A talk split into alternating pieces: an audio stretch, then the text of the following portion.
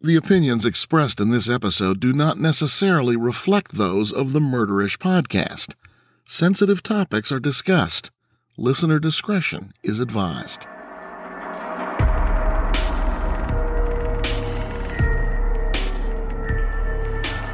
Hey Ishers, it's Jami. Thank you for joining me on another episode of Murderish. This episode is brought to you by Mott and Bow and HelloFresh. The case discussed in this episode was suggested by Tracy, who's been a loyal listener and a great supporter of the show for quite a while. Thank you, Tracy. Before we get into the episode, I want to say a big thank you to Rachel for becoming a Patreon supporter. Lastly, I want to warn you that this case is particularly heinous and may offend or trigger some listeners. In December of 2000, two quadruple murders occurred in the city of Wichita, Kansas.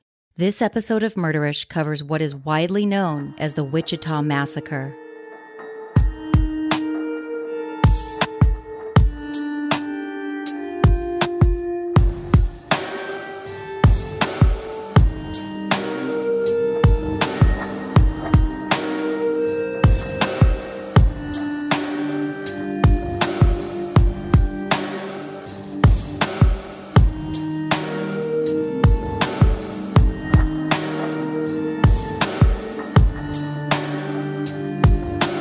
Wichita, Kansas is the largest city in the state. The city is part of Sedgwick County, located in the south central part of Kansas, along the Arkansas River, approximately 200 miles southwest of Kansas City.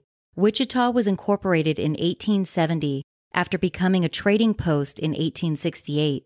Wyatt Earp, the legendary lawman, worked as a police officer in Wichita in the mid 1870s before leaving for Dodge City, Kansas and later Tombstone, Arizona. Wichita is known as the air capital of the world due to many aircraft facilities located there, such as Beechcraft, Cessna, Learjet, and Airbus. Boeing also built a plant in the Wichita area in the 1930s and was one of the city's largest employers until 2014 when the plant relocated. The city is home to Wichita State University, Newman University, and Friends University. The city's main newspaper, the Wichita Eagle, has been publishing its paper since 1872. Fast food chains White Castle and Pizza Hut both originated in Wichita. The crime rate in Wichita is surprisingly high. The overall annual crime rate in Wichita is 104% higher compared to the average city in Kansas. It's also 139% higher compared to the national average. Violent crimes are particularly high in Wichita, being 148% higher on average than other cities in Kansas and 167% higher than the national average. A Wall Street Journal article from May 8, 2019, citing 2016 statistics, ranked Wichita as the 16th most dangerous city in the U.S. The most notorious criminal from Wichita is Dennis Rader, the serial killer known as BTK for Bind, Torture, Kill. Rader murdered 10 people in Wichita from 1974 to 1991. He's currently incarcerated at the El Dorado Correctional Facility in El Dorado, Kansas. In December of 2000, former Chilean dictator Augusto Pinochet was arrested. After an investigation, the U.S. Navy determined that the captain and crew of the USS Cole failed to observe proper security procedures two months prior in Yemen, although this attack would later be attributed to Al Qaeda. Also in December of 2000, the Space Shuttle Endeavour returned to Earth with its crew. Pop superstar Madonna married Guy Ritchie. The song Independent Woman Part 1 by Destiny's Child was the number one song in the US. The movies Castaway, What Women Want, and Crouching Tiger, Hidden Dragon were released and would become the three top grossing movies for the month. Also in December of 2000, four people between the ages of 17 and 20 were murdered by 19 year old Cornelius Oliver, who had been dating one of the victims. Oliver was caught the same day at his brother's house, and he was eventually convicted and sentenced to life with no chance of parole until 2140. As rare as quadruple homicides are, two quadruple murders in the same town would seem almost inconceivable. However, on December 14, 2000, the unthinkable happened.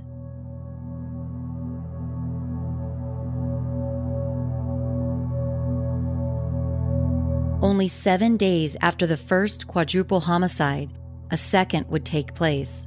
This crime, known as the Wichita Massacre, would become one of the most infamous crimes in the history of Kansas, along with the BTK murders and the slaughter of the Clutter family in Holcomb, Kansas in 1959, which was the subject of Truman Capote's best selling book, In Cold Blood. Reginald Dexter Carr Sr. and Janice Harding were teenagers in 1974, just 17 and 16 years old when their first child, a daughter named Tamika, was born in Cleveland, Ohio. They didn't get married until Janice turned 18 because her mother would not give permission. The couple would go on to have three more children Reginald Jr., born in 1977, Regina, born in 1979, and Jonathan, born in 1980. Reginald Sr. worked as a chemist in a Cleveland factory, while Janice stayed home with their four children. Things seemed to be going well for the family, but in 1981, tragedy struck. Two year old Regina was diagnosed with leukemia and died just a year later. The devastating loss of Regina would soon tear apart the Carr family. Reginald Sr. began drinking heavily. He and Janice argued constantly. The arguments became physical when Reginald Sr. smacked Janice. She responded by picking up a baseball bat and telling her husband he was never going to hit her again. Tamika would later claim that her father used to beat her mother, at times using a stick. Other reports were that Reginald Sr. had thrown a brick at Janice and that Janice struck her husband with a baseball bat. There were stories in the neighborhood about affairs going on by the parents and of sexual abuse and incest involving the entire family. A female cousin said Reginald Sr. had sexually abused her. There were reports that Reginald Sr. brought a young girl around Reginald Jr.'s age for both boys to have sex with. Janice blamed the young girl for this, claiming she was promiscuous. Janice's niece said that Reginald Jr. had sexual contact with her when she was seven. Reginald Jr. would have been around nine years old at the time. Tamika said that she was sexually abused by her father, Reginald Sr. Janice had become somewhat of an absent mother, often disappearing from the home sometimes leaving her children home alone with nobody to look after them. She would often stay away for days, not telling anyone in her family where she was. Janice denied having affairs, saying she left so often because she just wanted to get away from Reginald Sr. A relative said that Janice would return from her disappearances with, quote, incredible stories about how she had been ill or had been in the hospital, even though the family had seen her at nightclubs coming out of nightclubs during the time she was reporting to them that she had been in the hospital. One day in 1986, while her husband was at work, Janice packed up her four children and moved to her mother's house. She and Reginald Sr. would divorce later that year. Reginald Sr. remarried within a few months. He and his new wife began their own family and would later move to California. Janice and her children moved constantly around the Cleveland area. Her sons attended eight schools in eight years. Around this time, Janice began seeing another man named Rick Austin. She would eventually marry Austin. Austin was also abusive, even pointing a gun at Janice's head at one point. The boys were constantly fighting each other and getting into trouble. Reginald Jr. had a BB lodged under his scalp after being shot by Jonathan. Reginald also exhibited behavioral problems. He had allegedly had his first sexual experience with a girl when he was just six years old. He began drinking by the time he was 11. Janice used corporal punishment on her children as a discipline measure. According to Tamika, she whipped them with belts, extension cords, and shoes. When one of the children was going to be beaten, they had to choose the belt Janice would use. Tamika said the children had to lie down on the floor in their underwear while the other two children held their arms and legs down. Their cousin, Barbara, said that she had been beaten by Janice using belts, spoons, and electrical cords. Another cousin claimed that Janice and Austin did drugs in their bedroom. The sexual abuse continued after Reginald Sr. and Janice split up. An aunt said both Reginald Jr. and Jonathan had admitted to her that one of Janice's boyfriends had abused them. Tamika said that her brothers were forced to commit sexual acts with her mother's boyfriends. The family eventually found another place to stay. Tamika said that after the divorce, her mother began to disappear more often. leaving her and her brothers at home to fend for themselves. She said that Janice eventually began staying with her boyfriend, Rick Austin, whom she would eventually marry. Austin lived with his parents at the time. Tamika said that after being gone for days, when her mother finally returned home, she would shut herself in her bedroom, only coming out to get meals for herself and for Austin. Two of Jonathan's friends claimed they had sold crack to Janice. Tamika said she and her two brothers were, quote, shipped off at different times to live with family. Tamika attended fifth and sixth grades in California, where she stayed with her aunt. Reginald Jr. was sent to West Virginia for a while. Tamika said she got a job while she was in high school and used the money she earned to buy clothes and other necessities for her and her brothers. She said she prepared the meals and would even go to conferences at school for Jonathan, who had a learning disability. Tamika said she once told Janice that she didn't think her mother loved them anymore Janice's response was to beat Tamika. The next year, a girl at Jonathan's school accused him and several other boys of rape. The accusation spread throughout the community, and seven year old Jonathan became a pariah. It was determined later that the girl had made the story up, and it turned out a relative had been the one who had assaulted her and her sister. But the stories and teasing didn't stop for Jonathan. He was referred to as one of the quote, Harry Rice rapists, Harry Rice was the name of the elementary school he attended. It got so bad for Jonathan that he tried to hang himself. Not knowing what else to do, Janice sent him to live with her sister Phyllis in Texas. Reginald Jr. would soon join his brother in Brownsville, Texas. The boys loved living with their aunt, who had moved to Texas to work as a pediatrician. Eventually, they had to return to Cleveland to live with their mother. In Tamika's senior year of high school, Janice decided to move again, this time out of state. Her sister Phyllis had moved to Dodge City, Kansas to open a pediatrics practice.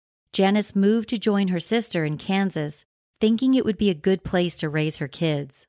Although Tamika said she thought it was because Austin was wanted by the police. Tamika didn't want to move again. She wanted to graduate with her friends. She said that Janice left her to stay, quote, with some guy named Patrick, who Tamika had never even met before. In Dodge City, Reginald had problems getting into fights and skipping school. He threatened several teachers and sexually harassed at least one. Finally, after being suspended repeatedly and in danger of being expelled, he dropped out. Reginald began taking GED classes and graduated very high in the program. He even began to take classes at a local community college. At this same time, he was in trouble with the law. Local police knew that he had been dealing drugs, but were never able to catch him in the act. When Reginald was 16 years old, Janice kicked him out of the house because of his behavior. Not long after being kicked out of the house, Reginald's first son was born. Reginald was 17 years old when he became a father. In 1995, while taking classes at Dodge City Community College, he was caught for robbing the school bookstore he got away with $500 while wearing a Michael Myers mask from the 1978 film Halloween. He was convicted of aggravated assault and theft, but was only given probation. Reginald continued to get into trouble.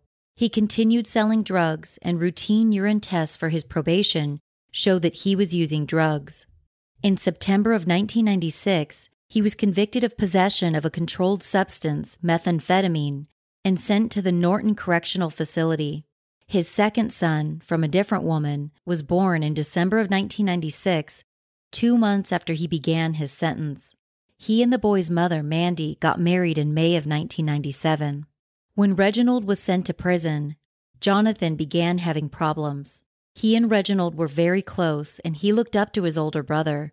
In addition to his brother's incarceration, he had just been dumped by his girlfriend and the family dog, whom Jonathan loved, had recently died from drinking antifreeze. Overwhelmed by grief, Jonathan attempted suicide by drinking antifreeze. Soon after his failed suicide attempt, Jonathan began getting into trouble with the law. Jonathan was put on parole, during which time he and a friend stole a truck to go for a joyride, although he was never caught for that offense. On one occasion, Jonathan told his probation officer that he would stab her in the neck with a pencil. While Reginald was still in prison, Jonathan moved back to Cleveland. His girlfriend's father got him a job working at a steel factory. For a while, they worked the same shift, and Jonathan did well at his job. However, Jonathan was later moved to a second shift where he began showing up late. He was eventually fired. He was also arrested for robbing a convenience store, but he was never charged. Jonathan decided to go back to Dodge City, where his brother was about to be released. Reginald's year of incarceration did nothing to rehabilitate him. He had numerous run ins with authorities while behind bars. He got into fights and exposed himself to female officers. When he was released in March of 2000, he decided he wanted to go by the nickname Smoke. Reginald moved in with his wife, Mandy, and their son. Mandy soon got pregnant and gave birth to a daughter in April of 2001. While Mandy worked to support them, Reginald was unemployed. The couple began to argue, and by August, their relationship was over. In October of 2000, Reginald began dating a woman named Stephanie Donley, a nurse who was planning to move to Wichita, Kansas. Reginald decided to move there as well. He was still on parole, but that didn't stop him from getting into trouble. Reginald was arrested for DWI a month after he moved to Wichita with Stephanie. He posted bond, but was arrested again that same month for forgery and violation of his parole. However, the parole violation was dropped due to a clerical error that ended his parole on December 1st of 2000 instead of the correct date, which was June 1st of 2001. At this time, a new law that reduced parole for nonviolent offenders also came into play. On December 5th, Reginald posted bond for his forgery charge and decided to go to Wichita to be with Stephanie. Jonathan went along with him. On Thursday, December 7th of 2000, only 2 days after arriving in Wichita, the Carr brothers began a reign of terror that would leave a permanent mark on the Midwestern city. Andrew Schreiber was born on August 4th of 1977. In December of 2000, he was a baseball coach at Newman University. He previously played baseball at Wichita State University. On December 7th, Andrew stopped at a convenience store around 10:45 p.m. After he was done, he went back to his Ford Expedition and got in. Suddenly, he was confronted by a man with a handgun. The man ordered Andrew into the passenger seat. As he started to move, Andrew was hit in the back of the head with a gun and told to move faster. The gunman got into the car and started to drive. The gunman was later identified as Reginald Carr, the oldest of the Carr brothers. Reginald asked Andrew if he had any money. Andrew gave him his wallet a moment later, Reginald turned Andrew's SUV into an alley and stopped the vehicle. Another man approached the car with a gun. Andrew was ordered to get into the back seat. As he did so, the second gunman, presumably Jonathan Carr, hit Andrew in the head with his gun, telling him not to look at him. Andrew never got a good look at the second gunman. The men ordered Andrew to hand over his ATM card, stating that anyone who drove a vehicle like this had to have money. When Andrew told the men that he did, Reginald pulled up to an ATM and told Andrew to make a withdrawal. Andrew withdrew $300, the maximum amount allowed, and gave the money and receipt to Jonathan, who held a gun on Andrew the entire time. The two men looked at Andrew's account balance on the receipt, then drove to another ATM, where Andrew was told to withdraw another $300. They drove to a third ATM, and Andrew was told again to withdraw $300. When the men saw that he did not have $300 left in his account, he was told to withdraw 200, which he did. Jonathan laughingly told Andrew they were going to leave him with $8. Reginald then drove the expedition onto Kansas Highway 96. The men told Andrew to give them his jewelry. Andrew handed over his watch and was hit in the head yet again by Jonathan's gun. As they drove into the country, the two gunmen began talking about what they were going to do with Andrew. They discussed dropping him off and letting him walk back to town. Reginald said he liked Andrew's expedition and wanted one for himself. Apparently, not finding a place in the country to drop Andrew off, the men headed back into Wichita, stopping near a car wash. Andrew was told to lie face down on the floor. After a few minutes, the vehicle stopped and Jonathan got out. At this time, Andrew heard another vehicle start up. Reginald pulled the expedition back onto the road and drove for a few more minutes. He pulled over again, got out of the car, and began wiping down Andrew's SUV. Reginald went to talk to Jonathan, who had been following them in another vehicle. Andrew then heard three gunshots. Reginald told Andrew, who was still lying face down on the floor, to wait 20 minutes before getting up. Once Andrew thought it was safe to get out of the vehicle, he searched around and found his keys, which Reginald told him he would leave for him on the road. He looked around his vehicle and saw that one tire had three gunshots in it. He was able to drive to his home and immediately called 911.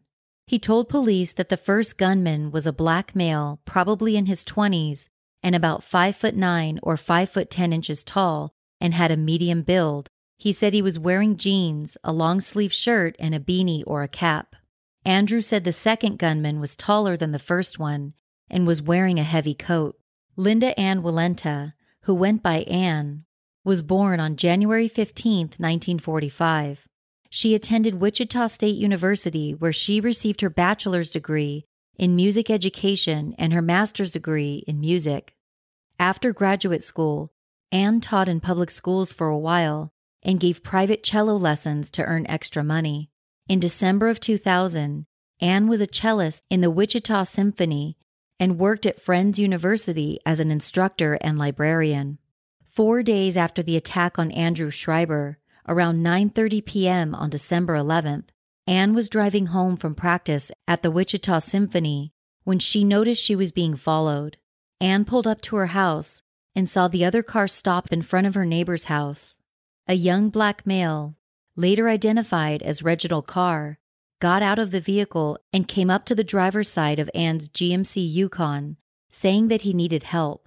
When Ann rolled her window down part way, the man pulled a gun and told her not to move. Ann's vehicle was still running, and she shifted into reverse. Before she could pull away, the man shot her and then ran away. Anna Kelly, Ann's neighbor across the street, heard a car horn. She looked out the window and saw the Yukon's lights flashing. She opened her front door and heard Ann calling for help. Anna ran over to help Ann while her husband called 911.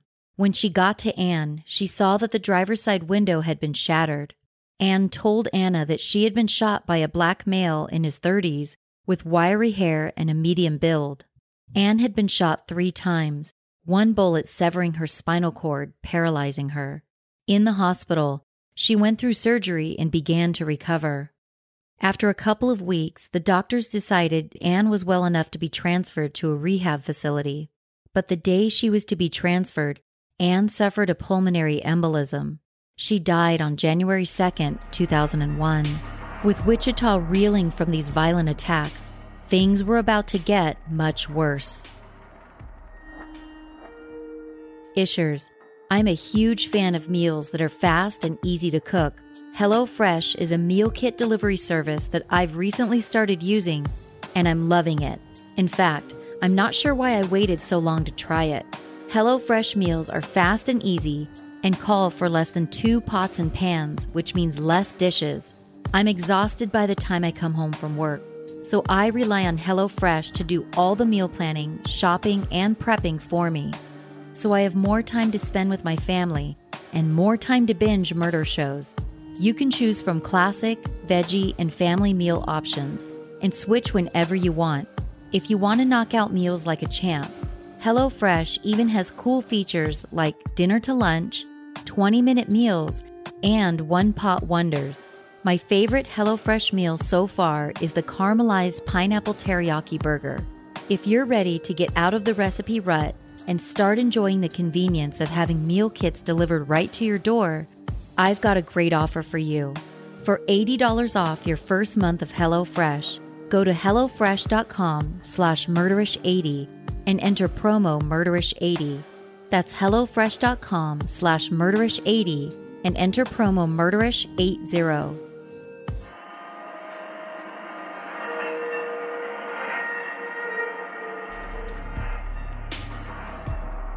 Jason Wayne Befort was born on October 31st of 1974 in Pratt, Kansas. He graduated from Kansas State University with a degree in secondary education. He got a job teaching science and coaching football and basketball at Augusta High School while working on his master's degree in sports administration. Brad Charles Heyka was born on February 15, 1973, in Salina, Kansas. He grew up in Dodge City. He played two years on the golf team at Garden City Community College before transferring to Kansas State University, where he earned a degree in finance. He worked as the director of finance at Koch Industries. Aaron Daniel Sander was born in Liberal, Kansas on November 5th of 1971. He graduated from Cimarron High School, then went to St. Mary of the Plains College in Dodge City before transferring to Wichita State University, where he graduated with a degree in finance. He worked as a financial analyst for three years with Brad Heyka at Koch Industries. He had recently quit his job to attend seminary and study for the priesthood. Jason, Brad, and Aaron lived together in a triplex in Wichita at 12727 East Birchwood Drive. Heather Suzanne Frances Muller was born on September 21st of 1975. She graduated from Kapaun Mount Carmel High School in 1993 and attended Stephens College in Missouri to study music. She decided that she wanted to be a teacher and transferred to Wichita State University, graduating in 1998 with a degree in audiology. She worked at Rainbows United, a social services education agency in Wichita. She left the agency to return to college to pursue a master's degree in early childhood special education. While in graduate school, she taught preschool at St. Thomas Aquinas Catholic School. Heather had previously dated Aaron Sander, and the two remained very close. While Aaron had decided to become a priest, Heather was thinking about becoming a nun. Holly Glover was born on May 10th of 1975. In December of 2000, she was an elementary school teacher. She and Jason had been in a relationship for several years. Holly came over to the place where Jason lived with Brad and Aaron around 8:30 p.m. on the evening of Thursday, December 14th of 2000. She came over to have dinner and grade some of her students' papers. She brought her dog Nikki, a schnauzer, along with her. Heather came over to the home on Birchwood a while later. Jason, who had been at basketball practice, arrived home around 9 p.m. Holly and Jason stayed up for about an hour or so and then went to bed. Holly tied her hair back with a barrette before going to sleep.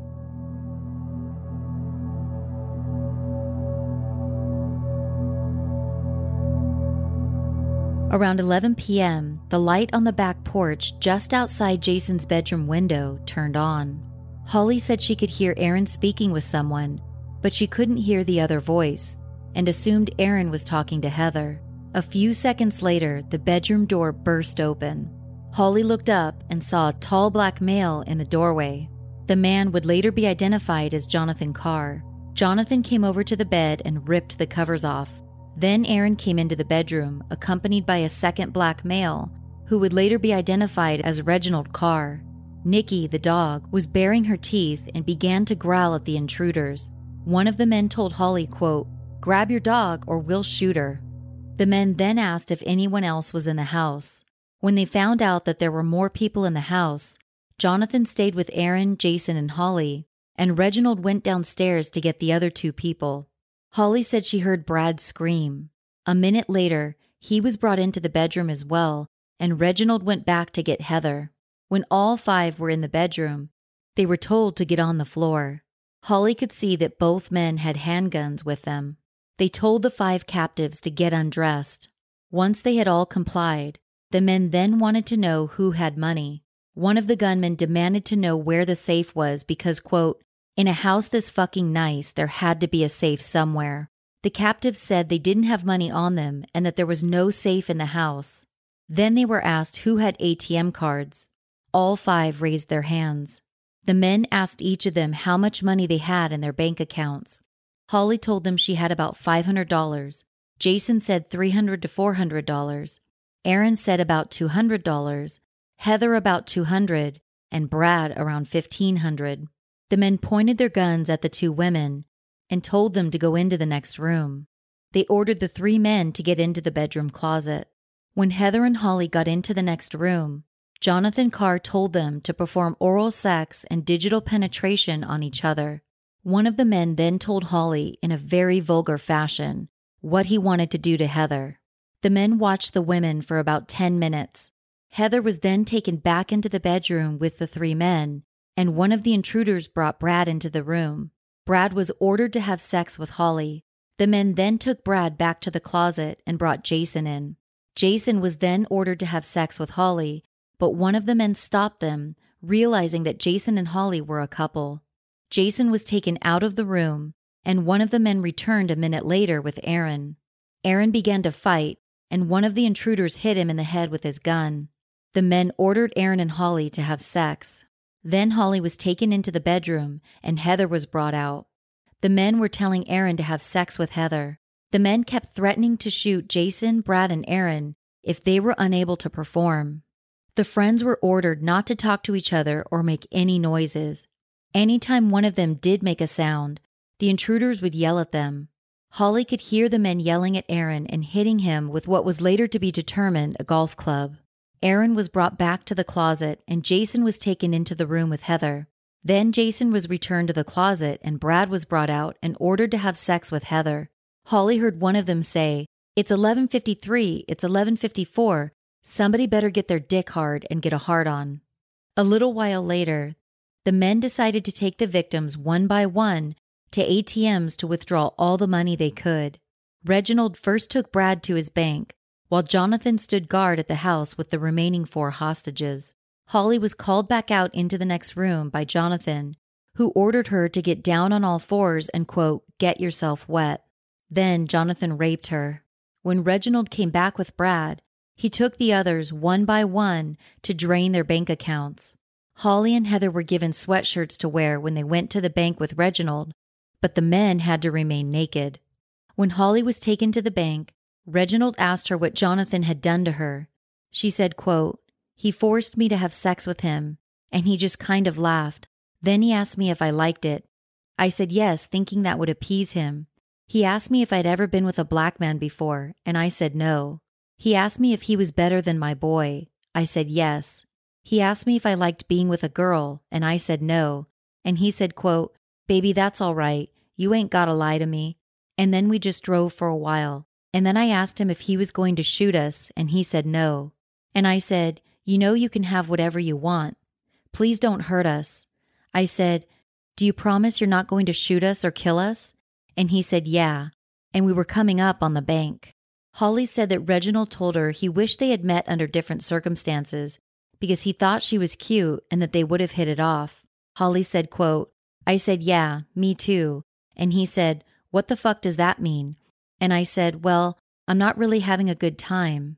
While Reginald transported Aaron to the bank, Jonathan looked around the house for money and other valuables.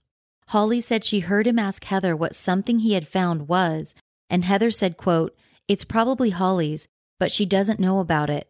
When Aaron was returned to the closet, Reginald took Holly out and brought her back out to the next room. Holly remembered that Reginald said something that scared her, and she jerked her body involuntarily. Reginald then said he wasn't going to shoot her yet. He then raped Holly, making her swallow his semen when he ejaculated. Holly would later testify that she was raped, saying, quote, I walked in front of him over to the bathroom. He opened the door. I saw the skinny guy raping Heather vaginally. She was on all fours. I started to open the door at the fatter guy's request, and the guy inside said, Hold on, I'm not done.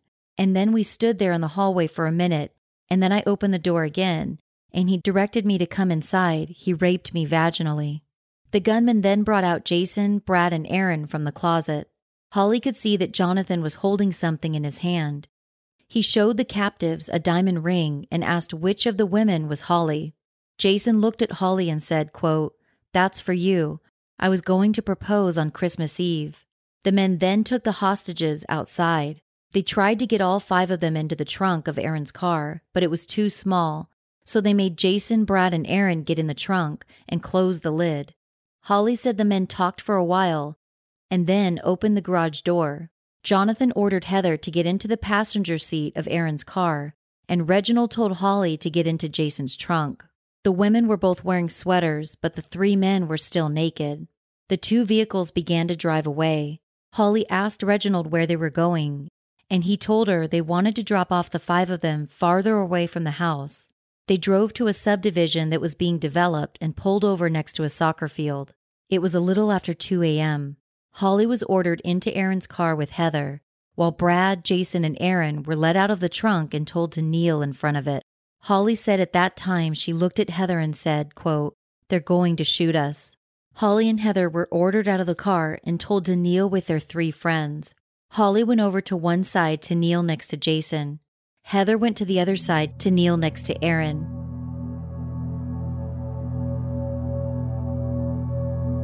Holly said she then heard a gunshot, and Aaron screamed, quote, Please no, sir, please.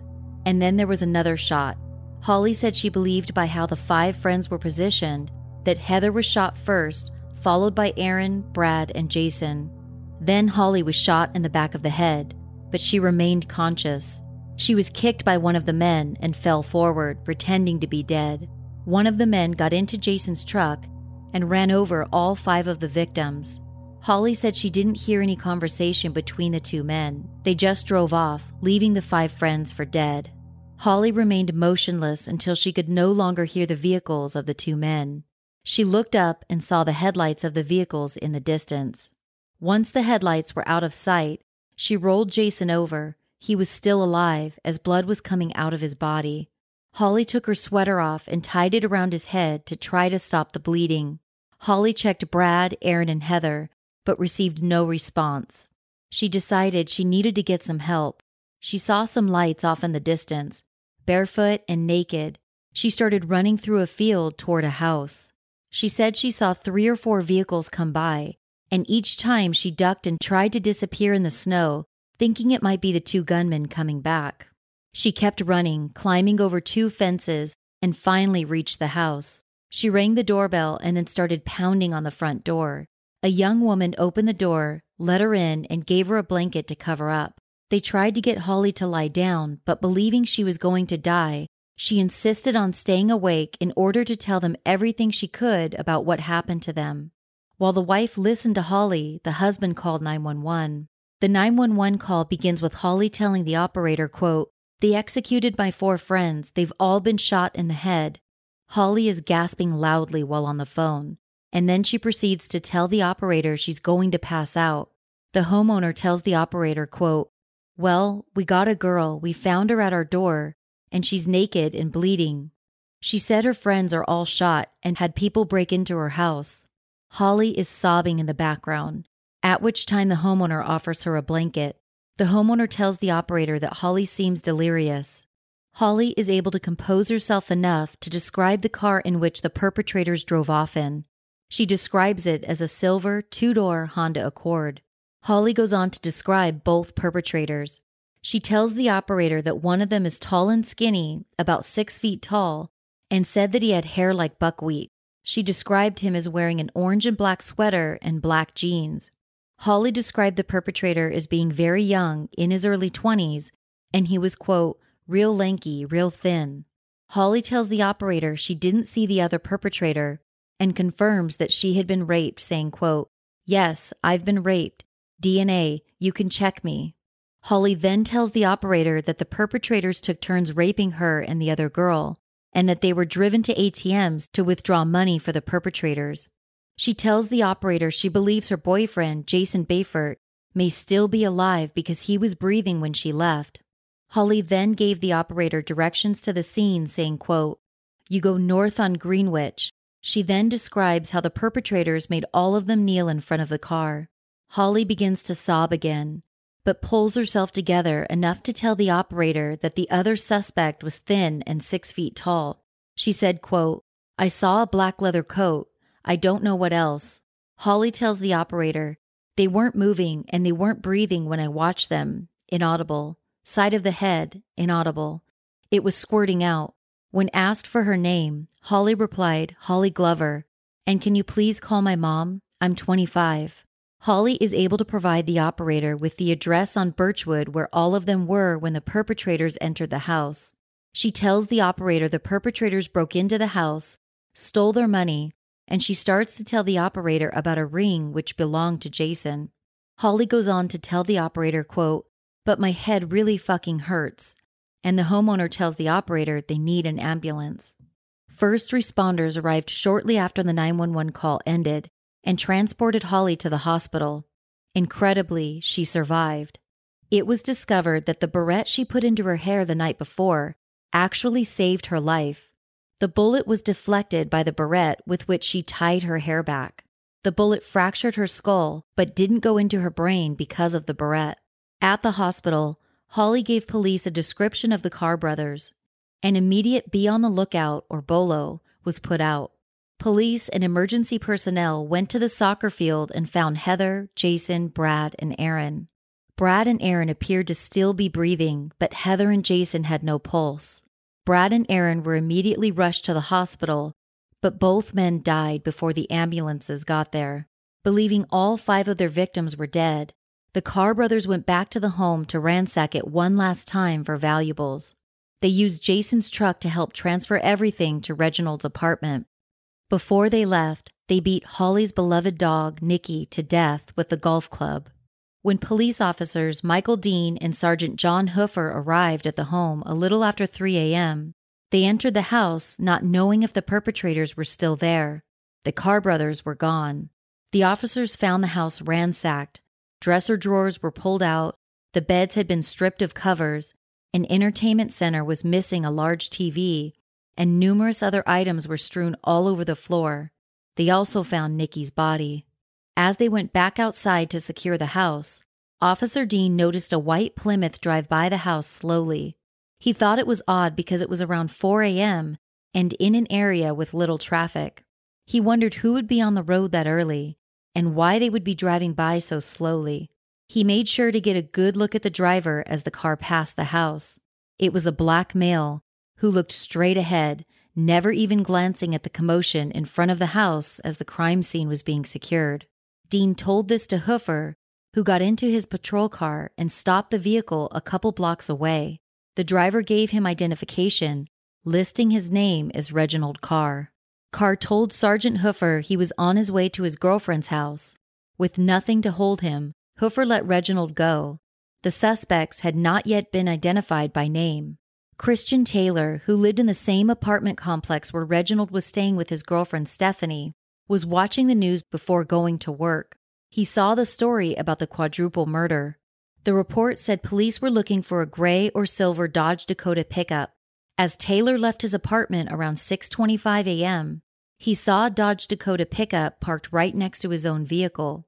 Then he saw a man behind the truck, matching the description he had seen on the news. Taylor got into his car and drove straight to the police station to report what he had seen. The man was later identified as Reginald Carr.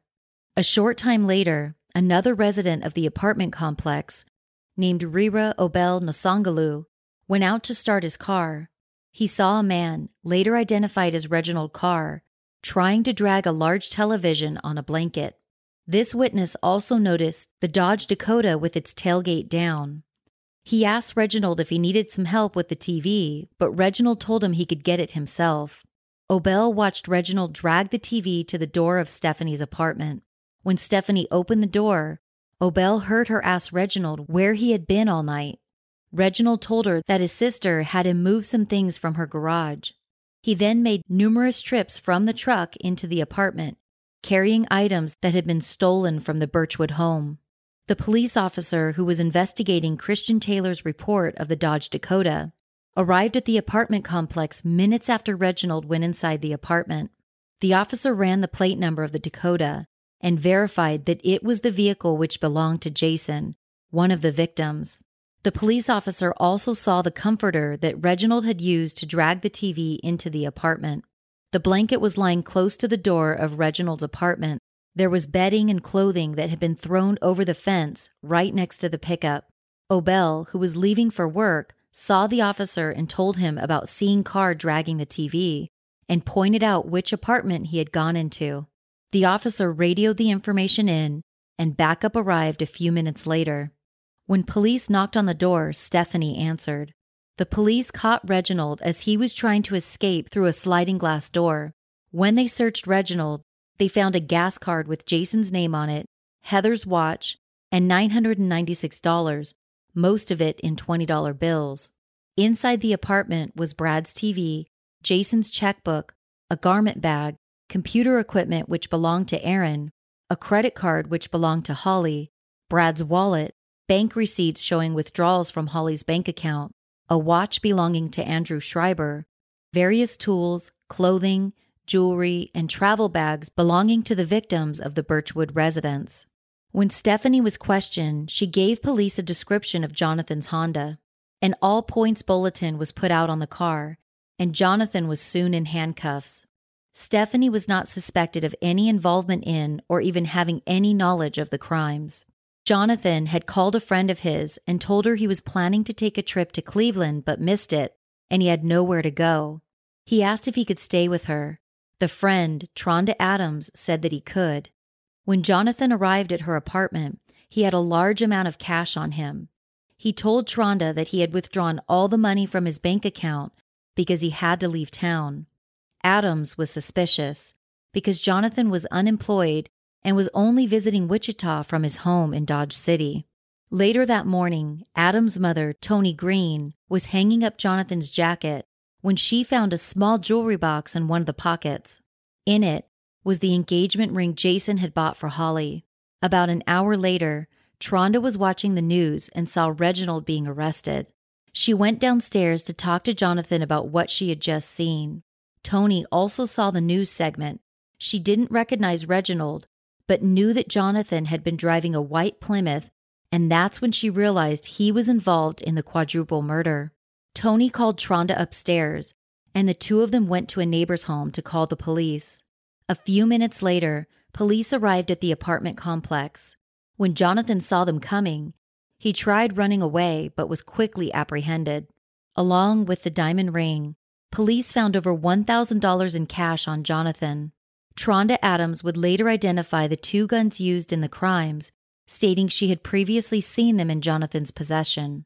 Both Carr brothers were in custody less than 12 hours after committing their horrible crimes. I am such a jeans and t shirt kind of girl. I once asked a friend if I could slap some sequins on my jeans and call them formal enough to wear to her wedding. That didn't go over so well. I know a great pair of jeans when I find them, so let me tell you about my newest jeans obsession. Mott and Bow is a kick-ass jeans company that makes high-quality jeans in their own factory. And let me tell you, these jeans rock. I wore my Mott and Bow jeans to work this week and felt like I was wearing my favorite pair of yoga pants, only better. You know how a high end pair of yoga pants suck you in in all the right places, but feel comfortable all day long? Yeah, that's what Mott and Bow jeans do. These jeans keep their shape for days. I know because I wear them several times each week without washing them. Don't judge me. Mott Bow offers different styles and colors of jeans for women and men at such a fair price point. If you're unsure of which size to order, Take advantage of Mott & Bow's home try-on program. Order two pairs of jeans, only pay for one, then return the pair that doesn't fit using the prepaid return label. Trust me, I am a total jeans snob and these have become my new go-to.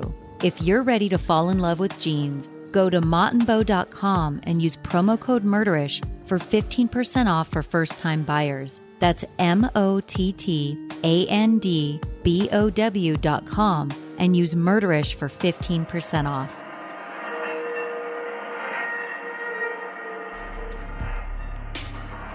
Although white supremacists to this day insist these were hate crimes, as the perpetrators were black and all of the victims were white, there is no evidence to suggest that any of the crimes committed by the Carr brothers were racially motivated.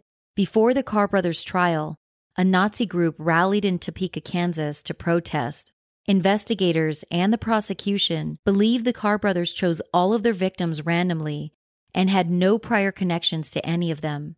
All indications were that the Birchwood residence was chosen at random. This would appear to be supported by the Carr brothers questioning whether anyone else was in the house when they broke in. On March 19, 2001, while on cleanup detail, an inmate of the Winfield County Correctional Facility found a Lorcin 380 caliber handgun lying on the ground on Kansas Highway 96 in Wichita. Ballistics would show that this was the gun used in the incidents involving Andrew Schreiber, Ann Walenta, and the five victims at Birchwood. Although Andrew had not been shot, three bullets from the gun were used to destroy a tire on his Ford Expedition. A casing found at the scene was determined to be from the Lorcin 380 handgun. Semen found on the dining room carpet of the Birchwood home matched Jonathan, as did samples from Holly's rape exam. A stain on Jonathan's shorts had Heather's DNA on it. Heather's blood was found on Reginald's underwear. Heather's DNA was also found on a white t shirt found in Stephanie Donley's apartment. Other DNA samples collected from the victims matched one or both of the Carr brothers. When Reginald was examined later, officers saw genital warts on his penis. Holly would later discover that she had contracted HPV, which can cause genital warts bank account records showed 23 withdrawals or attempted withdrawals from the bank accounts of the five Birchwood victims between 11:54 p.m. on the night of the 14th and 11:21 a.m. on the morning of the 15th.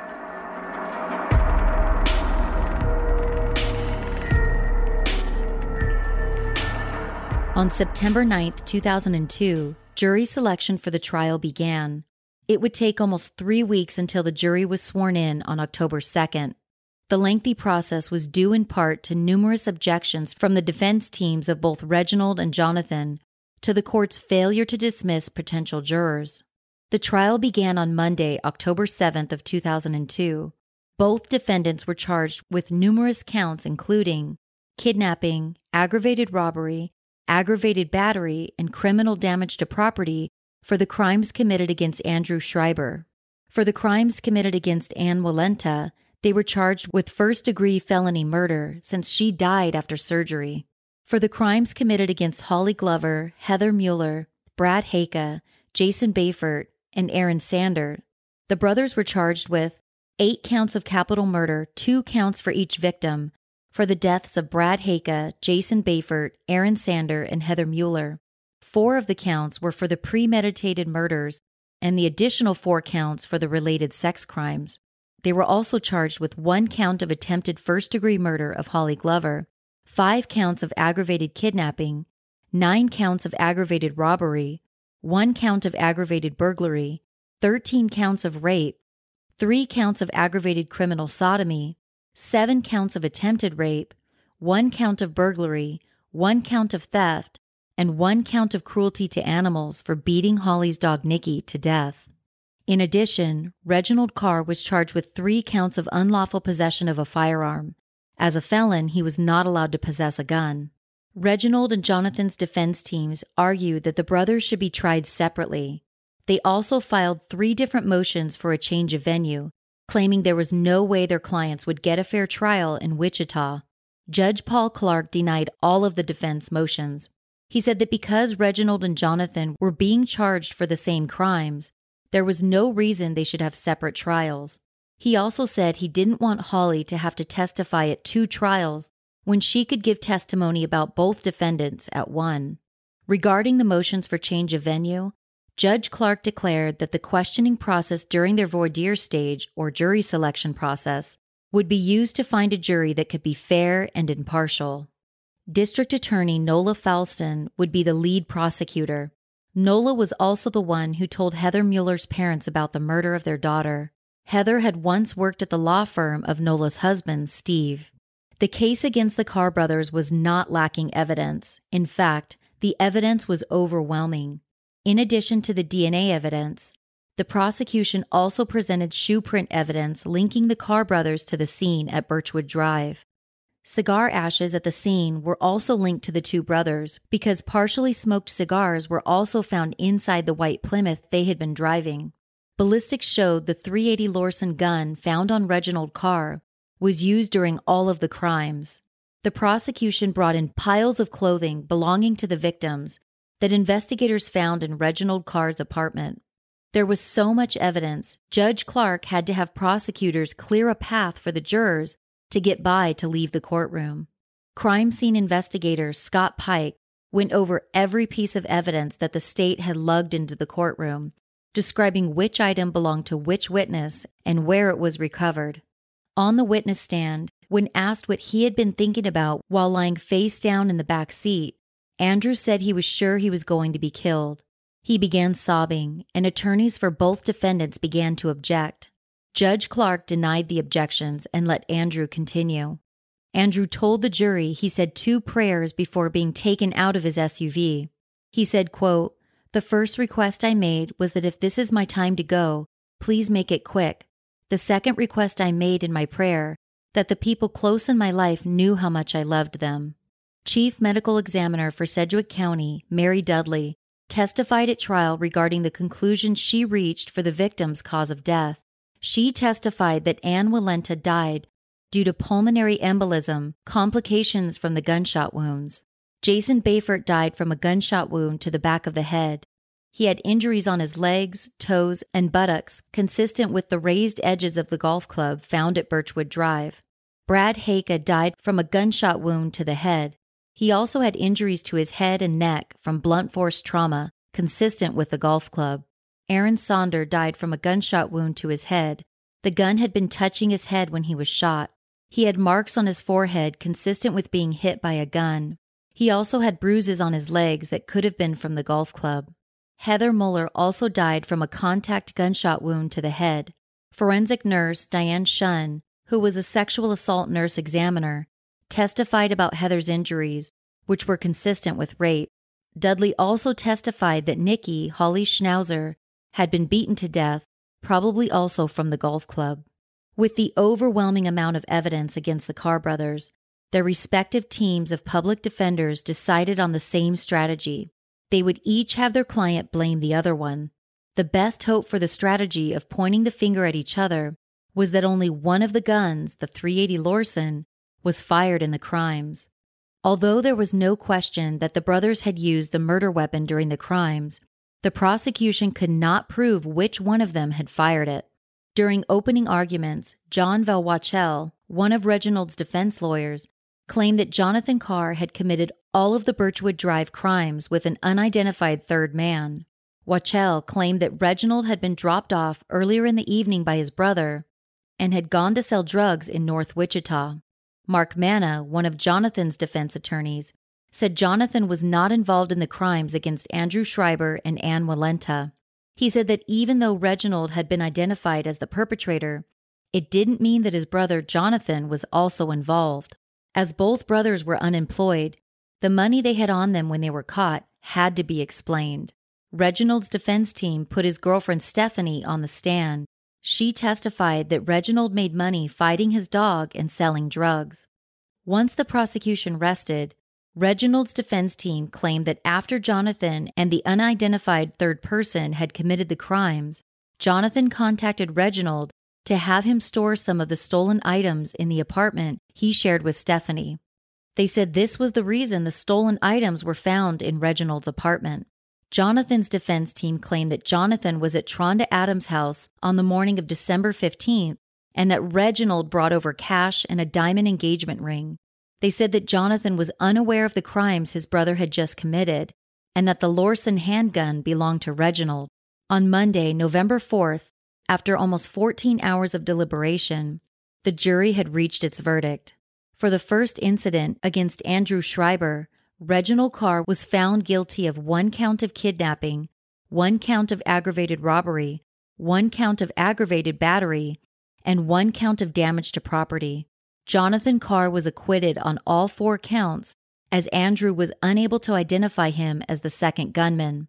For the second incident against Ann Walenta, the defendants were found guilty of one count of first degree murder.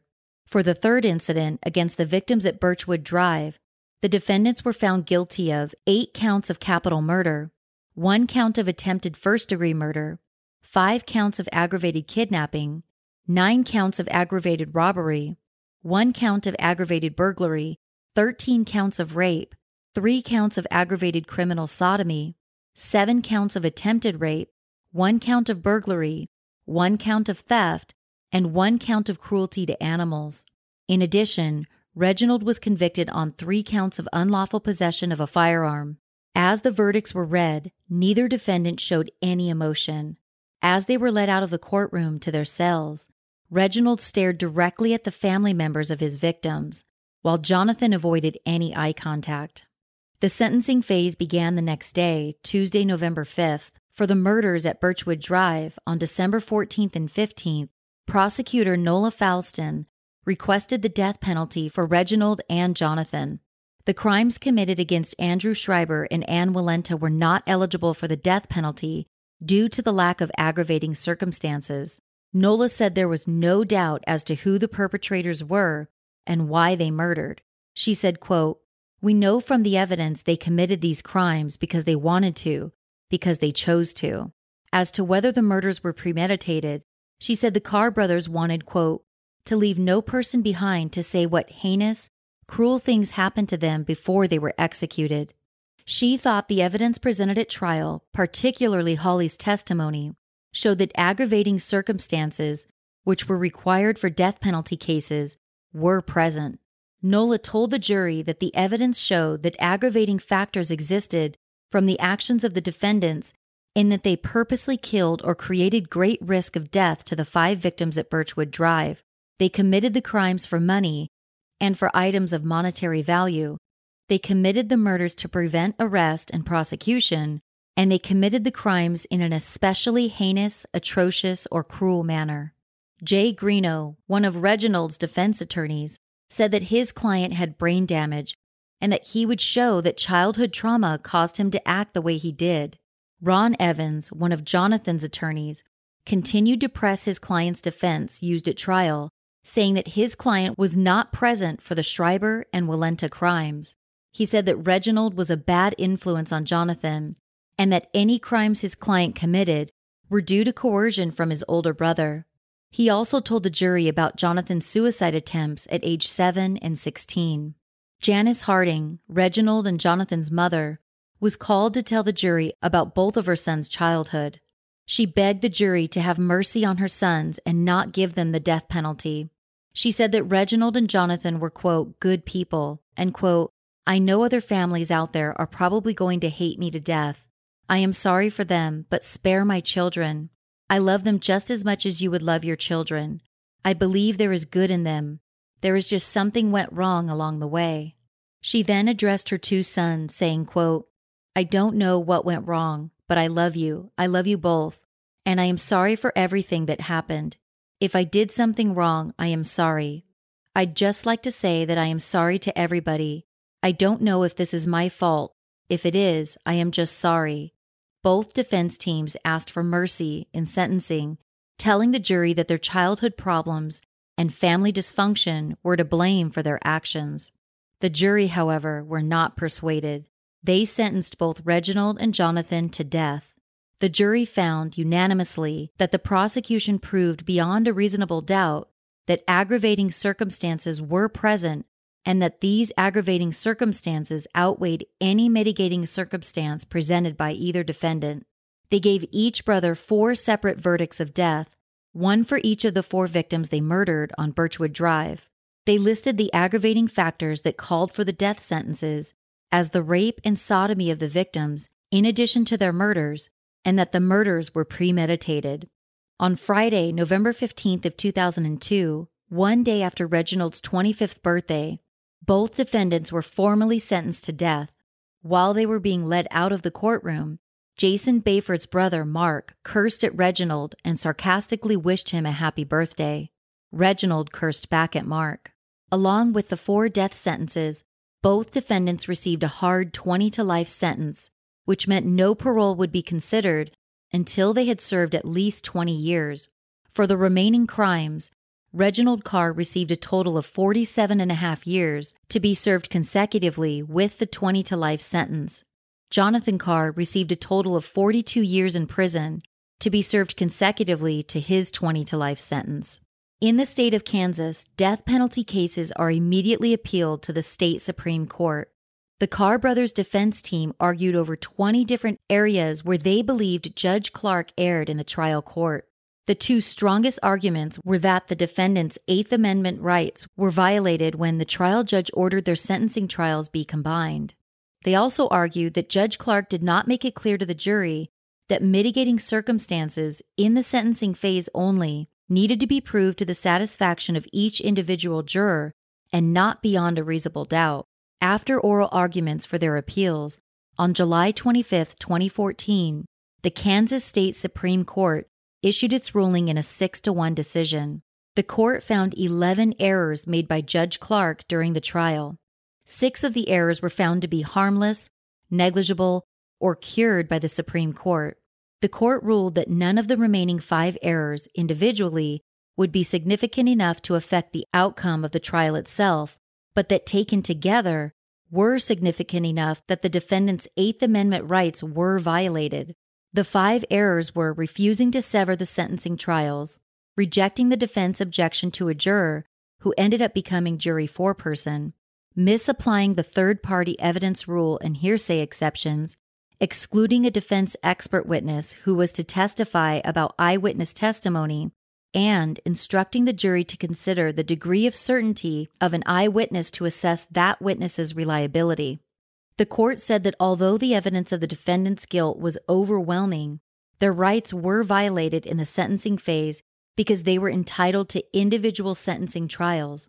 In addition, the jury were not told that mitigating circumstances do not need to be proven beyond a reasonable doubt for consideration.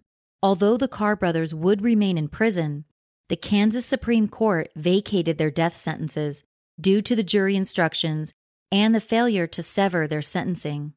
Many of the citizens of Kansas, particularly in the Wichita area, responded to the state Supreme Court's ruling with what can only be described as outrage. Sam Brownback, the governor of Kansas, said the court's decision was proof that changes needed to be made regarding how justices are selected, although justices are actually appointed by the governor. After serving one year, Kansas Supreme Court justices go up for election for a six year term and re election after each six year term thereafter. The state of Kansas was not done fighting. The state appealed the decision of the Kansas Supreme Court to the United States Supreme Court. Although the Carr brothers were convicted of state crimes, the death sentences were overturned by the Kansas Supreme Court based on U.S. constitutional errors, which allowed the U.S. Supreme Court the opportunity to review the case. On Wednesday, October 7, 2015, the U.S. Supreme Court began hearing oral arguments for the case of Reginald and Jonathan Carr. The two main issues argued were whether Judge Clark's jury instructions regarding mitigating evidence during the sentencing hearing for the defendants was clear enough that jurors would understand how to consider it. The other issue argued was whether Judge Clark erred in refusing to sever the sentencing so that each defendant would have their own individual hearing. On January 20th, 2016, the U.S. Supreme Court rendered its decision. In an 8 to 1 ruling, the court overturned the decision of the Kansas Supreme Court to vacate the death sentences for the defendants. The U.S. Supreme Court's reasoning was that the Eighth Amendment does not require juries in capital murder cases to be informed that mitigating circumstances do not need to be held to the standard as beyond a reasonable doubt. The court ruled that jury instructions from Judge Clark were clear that the aggravating factors must be proved beyond a reasonable doubt and must outweigh any mitigating factors, but that mitigating factors only needed to exist to be considered. The court said that no reasonable juror would have thought by Judge Clark's jury instructions that the mitigating evidence must be proven beyond a reasonable doubt. The court said that the jury instructions repeatedly told the juries that they should consider any mitigating factors given by the defense.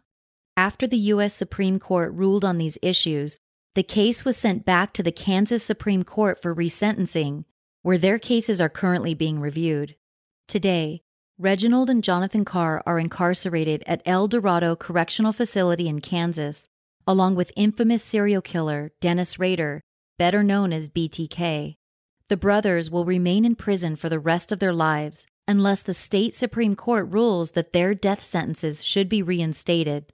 Interestingly, the state of Kansas had not held an execution in almost 54 years. George York and James Latham, both hanged on June 22, 1965, were the last inmates to be executed in Kansas.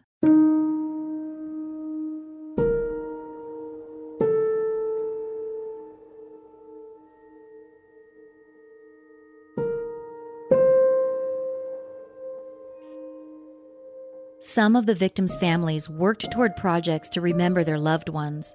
In 2001, Tanya Muller, Heather's sister, along with one of Heather's sorority sisters, Jill Heitcotter, set up Heather's Camp. The camp was sponsored by the Envision organization and Heather's sorority, Delta Gamma. Heather's Camp involves children in camping and outdoor activities such as music, arts and crafts, fishing, and swimming. St. Thomas Aquinas Catholic School, where Heather had taught, established an award in her name the Heather Muller Love of Faith Award, which is given each year to a deserving eighth grader. Also in 2001, Brad Heyka's family created the Brad Haika Memorial Golf Tournament at Colbert Hills Golf Course in Manhattan, Kansas. Colbert Hills was Brad's favorite golf course. The tournament annually funds three scholarships for students at Brad's alma mater, Kansas State University. The tournament honors Brad, who played golf at Dodge City High School and Garden City Community College. Jason Befort's family and friends created the Jason Bayfort Memorial Scholarship in his honor. It's available to high school students from three schools in the Pratt, Kansas area where Jason was from. The scholarship is granted to students who either have a 3.3 GPA or SAT ACT score of 21 or higher and are planning to attend community college or a four year college in the state of Kansas. In 2003, during the fourth season of the TV show Law and Order Special Victims Unit, episode 20, entitled Dominance, is based on the crimes committed at Birchwood Drive.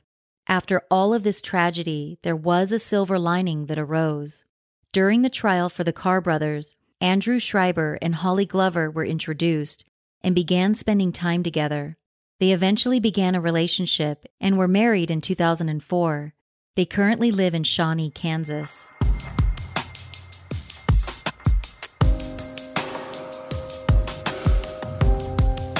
Thank you for joining me on this episode of Murderish. I'd love to discuss this case with you. Head over to the Murderish Facebook discussion group where we can talk about this case with other like minded people. You can also find me on Twitter at MurderishPod or on Instagram at MurderishPodcast. If you like this show, there are many ways you can support it. You can start by hitting the subscribe button in your favorite podcast app and tell a friend about Murderish. You can leave the show a positive rating and review in iTunes, which helps other people discover Murderish easier. Buying products and services advertised on the show is another way you can help. Make sure to use my special URL or promo code when you buy. This episode was brought to you by HelloFresh and Mott and Bow. Interested in extra murderish perks? Go to patreon.com slash murderish, where your monthly support could give you access to perks like bonus content, murderish t-shirts, stickers, a shout out on the podcast, discount codes at the merch store, and other cool stuff. If paying a monthly subscription isn't your thing, you can also send a one-time donation by going to paypal.me slash murderishpodcast. That's paypal.me slash murderishpodcast. Any and all support is appreciated and goes a long way to help keep the show going. Want to let the world know you're not a murderer, just murder-ish? Check out my online merch store at murderishpodcast.threadless.com. I have t-shirts, coffee mugs, and other swaggy stuff available. Email any comments or questions you have to murderishjami at gmail.com. That's murderishjami at gmail.com. Murderish is mixed and mastered by John Buchanan of Audio Editing Solutions. Music in this episode was composed by Nico of We Talk of Dreams.